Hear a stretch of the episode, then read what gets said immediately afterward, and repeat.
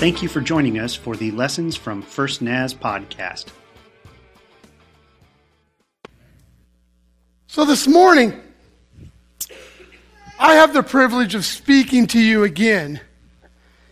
And I want to continue on a little bit with what I've talked about in the past. And that is, I want to talk about a time in your life, which I believe we've all had them, where we've come to a point and you can call them defining moments. You can call them the moment of truth. You can call them whatever you want. But the moment that you came in your life where you knew what was right in front of you, you knew it was true, you didn't know how to explain it, but you knew you had a choice to make. And that choice was, was I going to follow what was there? Or was I going to follow what's always been the same? We've all had that moment, or we wouldn't be here. We've all had to come to that understanding. We've all had to figure out which way I'm going to go, what's going to happen, how am I going to decide to do it. The people in the Bible, throughout the Bible, they had this choice to make. They came to that point where they said, okay, I see what Jesus is doing. I see what's going on here. I understand who he is. But man, that's tough teaching. I'm not quite so sure if I can go that far. And they had to decide, am I going to follow him? Which is uncomfortable. Or am I going to keep doing everything I have been doing and, and keep going along the path that is comfortable. I told you guys um, a few weeks ago when I did Senior Sunday that I had that moment, one of the many moments, but I had that moment in my life when I became a full-time pastor and all my worth ethic, everything that I'd done in the past had taught me you roof, or you keep working throughout the day until the roof was dried in so the house didn't get damaged. You didn't have a choice. You had to do it whether it was a three hour day or a 15 hour day. You couldn't go home until the roof was dried in living in the Northwest. And I came to that moment of truth when I became a pastor that, you know, sometimes at the end of the day, you have to just call it the end of the day. Why? Because there's always going to be feet to wash. There's always going to be people to serve. There's always going to be stuff that happens in life. The, the, the pastor's job, the minister's job, the Christian's job never ends. Our job is to keep serving Christ and keep showing others who Christ is. But then you have that thing called your family at home that Christ also says, love and honor your spouse and your children. And where's that come down? I had the moment of truth, the defining moment of deciding, was I going to do what felt normal? Or was I actually going to put my family ahead of everybody else the way God had told me to do? In fact, in, in, John chapter 8, 31 through 32, if you hold to my teaching, you are really my disciples. They will know the truth, and the truth will set you free. In other words, if we just hang out with Christ, if we just hang out with God, and we hold true to his teaching, then we will understand what the truth is, and the truth will set us free, much like I had to do with my defining moment between roofing and being a pastor. We all have them. We all have to figure out which way we're going to go and decide which way we're going to go. But do you know when it really gets difficult to make that choice? It really gets difficult when we can't explain what's going on. What I mean by that, let me put it for you this way. Have you ever tried to explain to somebody Christianity? Have you tried to explain to them how Christ lives in your heart? And I mean, not using churchy language. I'm talking about someone who's never heard of Christ. They've never met Christ. They've wanted nothing to do with the church. They just live on their own life. Every experience they've had with church is by a quote Christian who is mean to them or treated them bad. And they say, why are you a Christian? Explain it to me. Explain what your relationship with Christ is. And you explain it and they go, huh? It's hard to explain. But it's also hard to deny that Christ lives in my heart. Because he does. Now, we can show them by our life, but that usually doesn't happen in a five minute conversation which is what they really want. They want you to give them proof. They want it done. They want it done now. Uh, that's why we live by faith. because it's hard to explain it. It's hard to get it so they understand it. It's hard for us to make the choice to follow Christ and to do what we know is right when we can't explain it, when we do not understand the who, what, when, why, and how.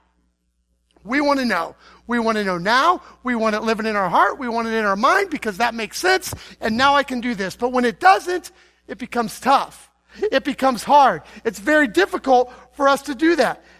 The bottom line is we do not have to understand it to know that it happened. And we do not have to understand it to have faith that Christ is alive and well and he lives in us.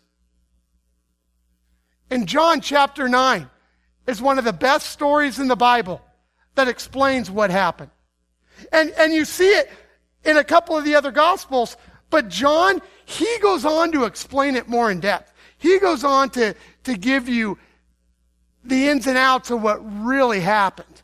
We're going to start with John chapter 9, verse 1. It says, As he went along, he saw a man blind from birth. His disciples asked him, Rabbi, who sinned, this man or his parents, that he was born blind? Now you have to understand that back in these days, when you were born with, born crippled, when you were born blind, when you were born deaf, when you were born with what we would call um, an illness, what we would call a deficiency, it meant to the people there that you sinned sometime. Or that before you were born, your parents sinned. And this was a punishment. This is something that you brought on yourself. This is something your parents brought on. Either way, something happened and you or your family were sinners. Verse 3. Neither this man nor his parents sinned, Jesus said, but this happened so that the work of God might be displayed in his life. Oh, I get it. So he did nothing wrong at all. This is just so we can see your work. This is just so we can see what's really happened. I mean, this, this guy was born blind and he's been a beggar sitting in the dirt his whole life, but he did nothing wrong. Yeah, right. Kind of a tough, tough teaching for the hundred disciples that are standing around listening to him, especially when they're saying, so we can see the glory of you? Huh. This isn't about him at all. This is about you. So you can show everybody that you're the light of the world. Who you kidding, God? Who you kidding, Jesus? You ain't the light of the world. Rome's the light of the world. They have all power. They have all control. What are you talking about? We know for a fact that you aren't the light of the world. But then Jesus did something. Verse 4. As long as it, as it, as it as it is day, we must do the work of him who sent me. Night is coming when no one can work. While I am in the world, I am the light of the world. Having said this, he spit on the ground, made some mud with the saliva, and put it on the man's eyes. Go, he told him, wash in the pool of Siloam. This word means sent. So the man went and washed and came home seeing. In other words, he took him. And the one thing I must admit, the one thing that I never, I shouldn't say never, maybe it is never, I didn't realize until I really dove into this chapter. This guy didn't see Jesus. He didn't see until he left, which is what Jesus told him to do, went and washed his face. Then he saw. Jesus was nowhere around, and that's key to this chapter. But Jesus wasn't there. He never saw what the guy looked like. Verse 8. His neighbors and those who had formerly seen him begging asked, Isn't this the same man who used to sit and beg? Some claimed that he was. Others said, No, he only looks like him. But he himself insisted, I am the man. In other words, this guy goes home to the neighbors, to people who have known him his entire life, the people he's lived next to. He's been blind. They look at him like they couldn't recognize him. They couldn't tell it was really him. They'd be like Eric walking up to me and going, Who are you? Because you know what? You're wearing a red shirt instead of a purple one today. I don't know who you are. This guy walks up. He can see, and a conversation ensues. And it sounds like this. That's not him. Yes, it is. No, it's not. Yes, it is. They argued. Why? Because they couldn't believe that this was actually happening. He's blind. He can see now. Can't be him because you know what? He's really blind. Verse 11. He replied, The man they called Jesus made some mud and put it on my eyes. He told me to go to Siloam and wash, so I went and washed. And then I could see. In other words, I'm going to put it in the words of a blind man. Who cares? I can see. Why are you asking what happened? Because frankly, I can see you for the first time in my life. And other than the fact you're not very pretty, I don't care. Why are you so concerned about that? Verse 12. Where is this man? They asked him. I don't know, he said. Summarizes the entire chapter. Say that with me. I don't know. Furthermore, I don't care. Because I can see. That's all that really matters. Verse 13. They brought the Pharisees, the man, they brought to the Pharisees the man who had been blind. Now the day on which Jesus had made the mud and opened the man's eyes was a Sabbath. Therefore the Pharisees also asked him how he had received his sight. He put mud on my eyes, the man replied, and I washed, and now I see. Some of the Pharisees said, this man is not from God, for he does not keep the Sabbath. But others asked, how can a sinner do such miraculous signs? So they were divided. They were divided. Why? Well, let me just rephrase what they just said. This man cannot be Jesus. This man cannot be the Messiah. This man cannot be the Son of God who you're talking about. Because you know what? I know who God is. I know what this Messiah is supposed to be. And he did this on the Sabbath. That's a day of rest. That's not supposed to happen. I, everything I know has taught me that's not supposed to happen. This can't be him because you know what? My God, he lives in this little box and he's shown me what he's supposed to do my entire life. He's never done anything outside that box. And if he does, that means it's really not him. And that makes me uncomfortable. And I can't can't worship somebody like that. So don't tell me this guy who does this crazy stuff that I can't explain, that I can't understand, that, that just seems weird to me. Don't tell me that's Jesus because I know who he is and you don't. Really? Verse 18. As soon as I get there. Or verse 17, sorry. Finally, they turned again to the blind man. What have you to say about him? It was yours, your eyes he opened. The man replied, He is a prophet. Now, I gotta say, I'm not quite so sure he believed that. I believe that he said he is a prophet because, frankly, at the given time, prophets held the highest standing. They were above everybody. Why? Because they could tell you what was going to happen. They could tell you what was coming. They could figure out what was happening in the future. And, and really, I think it might have sounded like this. He's a prophet? Almost to, to saying, in effect, um, leave me alone.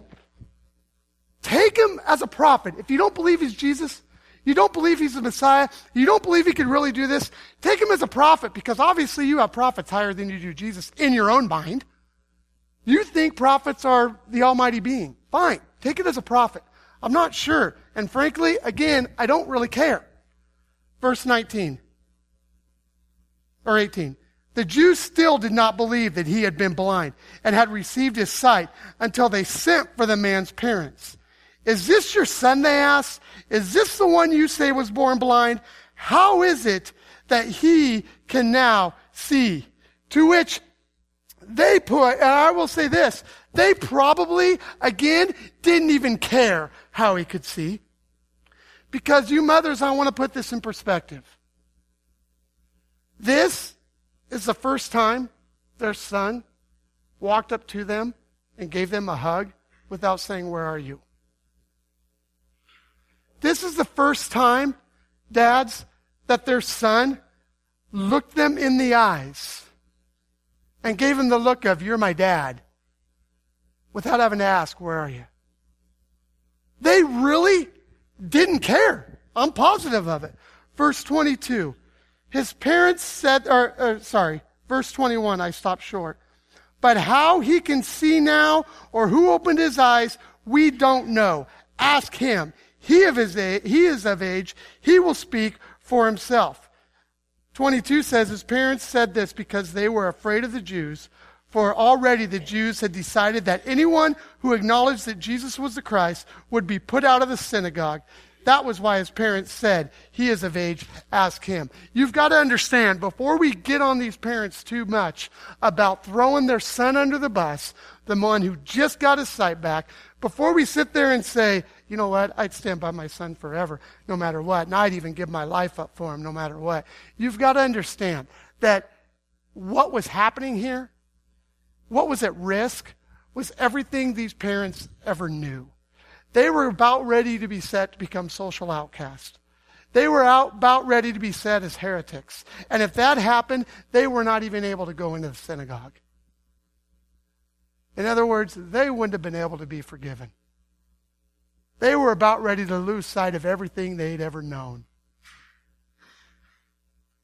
Kind of change their whole life and turn it upside down. They weren't necessarily throwing their son under the bus. They were just saying, ask him. Because you know what?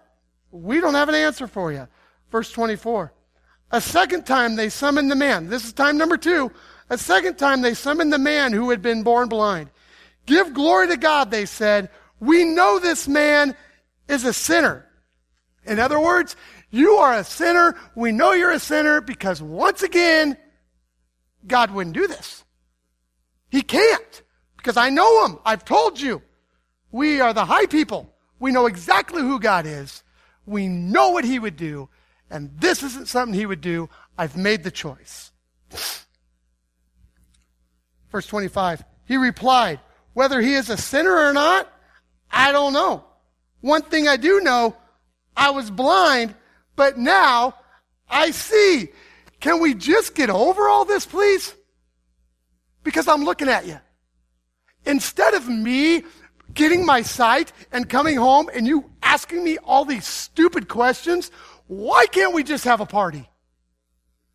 Because there's something that happened that we've never seen before in our life. But we are so worried about the who, what, when, why, and how that we can't focus on what Jesus really did or who he really is. Then they asked him, What did he do to you? How did he open your eyes?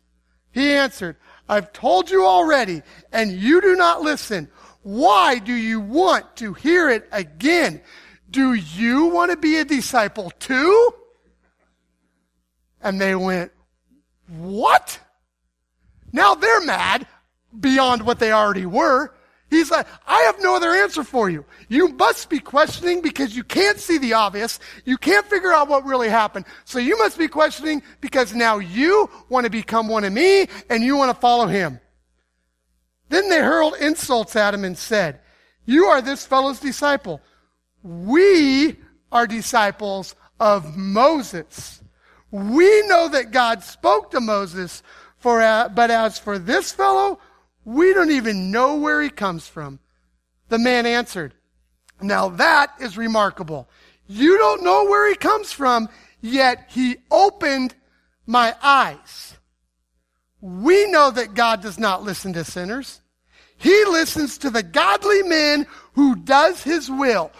He listens to the godly men who stay within the box that we said he stays within, who does exactly what we've always said God was going to do, who follow all of these laws to a T that God says to follow, or that we as men make up and say God really says.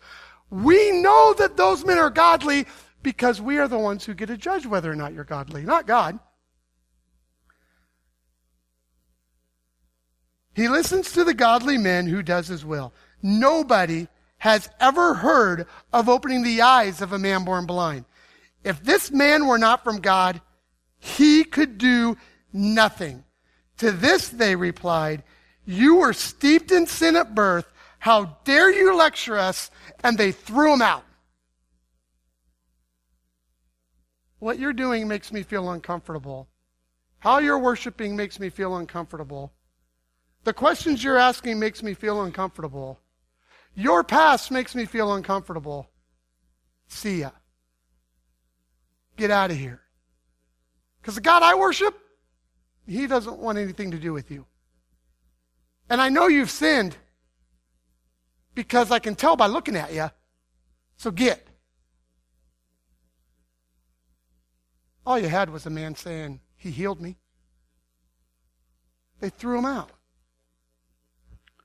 Verse 35 Jesus heard that they had thrown him out. And when he found him, he said, Do you believe in the Son of Man? Now remember, he's never seen him. He's never seen Jesus' actual body. He felt the healing.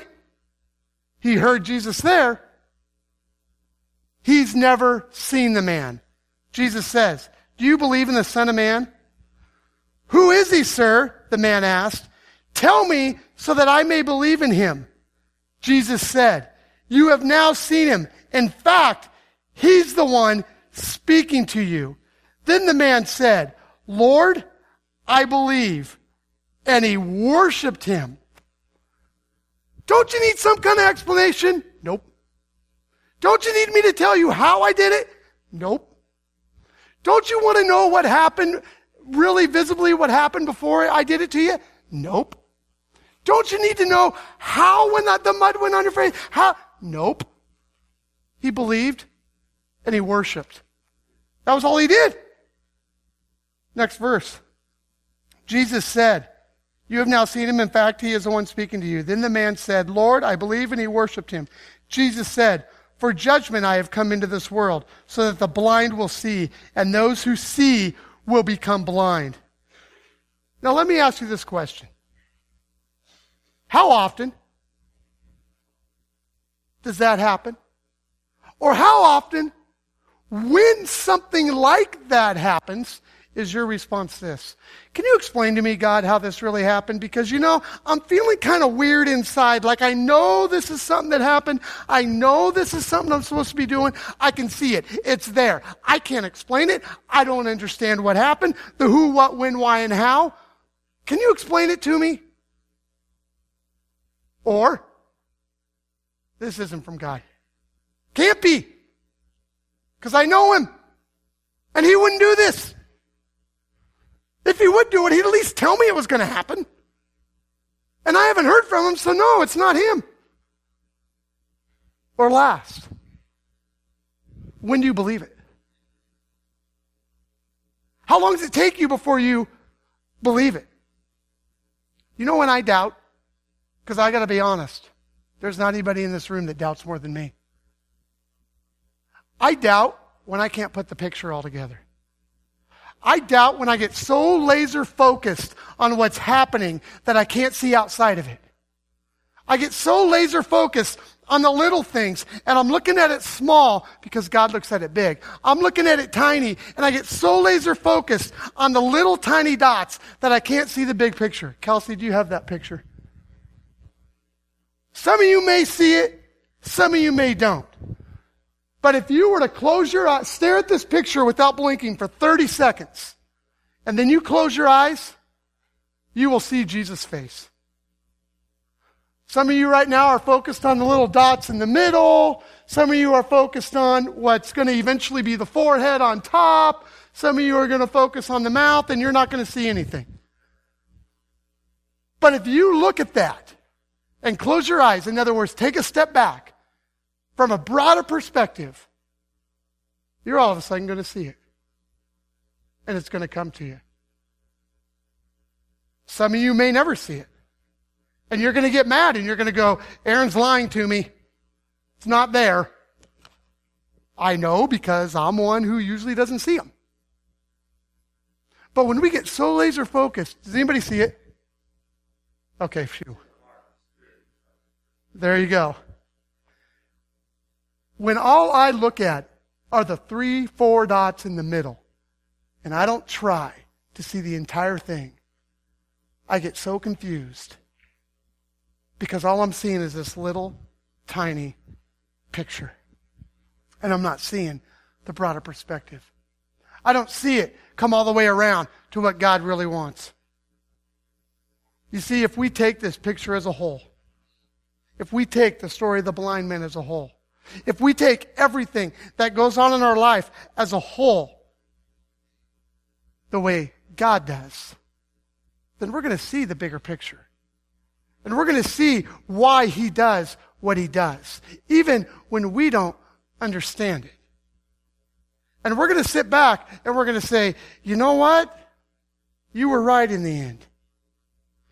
You know what? When you get outside that box, it's interesting. When you get outside that box, I don't have to understand it. I just need to follow you. Because when I get outside that box, or God, when you go outside that box, I really doubt that you know what you're doing. I doubt at what's happening. I doubt that you're really going down the right path. And it's hard for me because just like the blind man, just like all the people the blind man, I need to ask three, four, five times, what's happening here? I can't explain it, God. I can't deny it's there, but I really want to explain it. Can you just show me? Because I don't want to deny it. But do you know what's undeniable, guys? 2,000 years ago, there was a man who was born. He walked on this earth for 33 years. He died on the cross. Three days later, he was born again. And we know this because many of his closest friends wrote about it, and it's called the Bible, and we read it every single day. And we see it in people's lives still to this day, and we can't deny what's happening. So we meet together to worship this God. And we serve each other. And we walk out the doors, and we try and tell everybody else who this Christ is. And they say, well, explain it to me. And we go, well, he died on the cross and came back from the dead. And they go, huh? No, you don't understand. There's grace and there's mercy. But uh, explain it to me. Follow Christ and watch. I'll show you who he is. I can't explain it, but you'll know it. It's undeniable. It's going to become a part of you. You'll see him working no matter what. Because the matter the fact of the matter is, sometimes it comes down to this great big huge God that we serve that we get so frustrated because he makes no sense in my mind. He doesn't. Love all people. Really? I tell you to love your enemy. Really? A man born blind? All of a sudden can see? Well, explain if there was a doctor. What? No. Well, how did that? I, We read that story a lot and we go, man, how come they just couldn't believe? How come you can't when something happens today? How come you can't when there's a transformation in someone's life? Because what I hear quite a bit, I'm not saying individually, I'm saying what I hear quite a bit from Christians is, we'll see how long. We'll see how long until they Go back. I don't know about you, but there's this Christ that just changed someone's life. Sometimes we need to get excited as opposed to going, how long? How long are they going to really be changed? 1990, I was at a, uh, what was then called RAD Days at Northwest Nazarene College. It was a regional event. And I'm sitting there with my friend who, those who went to Seattle got to know him. He spoke for us. His name's Todd. I'm sitting there, and Todd, in high school and college, he grew up in the church, but he really wanted nothing to do with God. Um,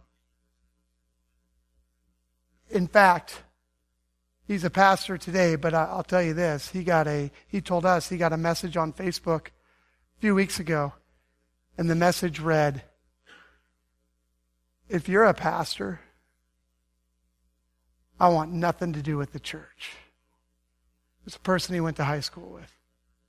Said the good part is like, because we're on Facebook, I went a page and a half on God's grace and mercy and how He transformed my life. But he said, I, uh, his words to me were, How do you explain it in a way that they're going to understand my transformation when they don't believe themselves? Now, as we're sitting in chapel at this event, my youth pastor at the time, Tim Westerberg, walked over to Todd and he said to him, I just want to let you know that God's told me He's got something for you. He's got something big for you. I don't know what it is, but He's got it. We laughed it off. Todd, what I thought ignored it. A couple years later, we go to college. Todd was still Todd. In fact, as later years in college, we actually grew apart from each other because of choices he was making, and I wasn't going to make those choices. And well, Todd graduated from college and he met this gal, and they wound up getting married, and he wound up going back to church. Then a few years, Todd started feeling the call to ministry. Within a few years after that, he was the youth pastor at Bethel Nazarene, and now he's the lead pastor in Redmond Church of the Nazarene in Redmond, Washington. Came down and spoke for us. If you would have told me or anybody who knew him 20 years ago that he was going to be a pastor, we would have laughed in your face. In fact, what we talk about now, what we hear all the time now is can you believe what he's doing? But Todd told me when we were up there a few weeks ago, he said, Your old youth pastor, Tim Westerberg, who is now in the same district as him as a lead pastor himself, he came up to me one time during chapel, and I remember it after he said it, and he said, God's got something for you. He said, That stuck with me forever. He said, A year and a half ago at a district event, I had the opportunity and the pleasure to go to Tim, and with tears in my eyes, I told him about that time. Tim Westberg doesn't remember it at all. However, that happened, and that played a key role in Todd's life because Tim Westerberg did something that made no sense. He didn't think it was going to happen, but he knew that he was supposed to go up to this student and tell him what God was telling him to say. Why? Tim couldn't explain it, but he couldn't deny it. And that is the main reason that there's a pastor up in Washington who is feeding the homeless, having them come live on their church property, speaking truth every single Sunday. And there are people being healed in his church and his community because he's praying for them. I can't explain to you a lot of things that are in that Bible. But my faith in Christ, I can't deny it's there either. I can't deny what's really happening. And you may be struggling this morning with is this for real? Is this really happening? Because I don't get the who, what, when, why, or how. And I've always lived my life by I have to explain it in order to do it. It's got to make sense in order to do it. Christ is sitting there saying, I'm here. Whether you accept it or not, I'm here. There's a man who was born blind who's going, I don't really care how. I don't even care who. I can see. That's all that matters. And the second he saw him, he said, I will follow you. Without any explanation at all, I am following you. Can you accept the harsh reality that sometimes we're never going to understand how things really work. But the reality that through Jesus Christ, my Lord and Savior, I can't deny what He's doing. The question's yours, and you got to ask yourself Father,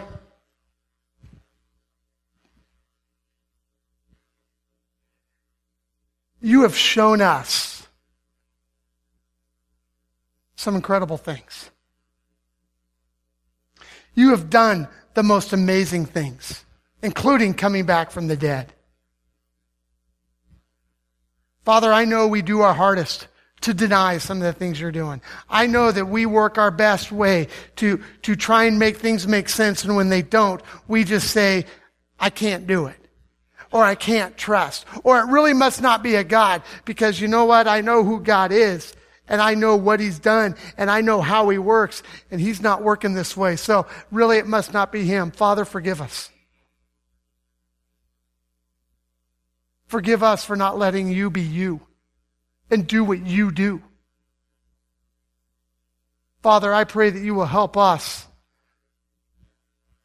for lack of a better term, Father, to get out of our box and to get into yours. Because yours is so big and so beyond what we can see. Open our hearts to you. Open our eyes to you. Father, help us to be able to see the way this man did. And help us to quit questioning and to start getting to the point that we can't deny it. Because you're you. Father, we love you this morning. And we praise you for your awesome, almighty power. In thy name we pray. Amen.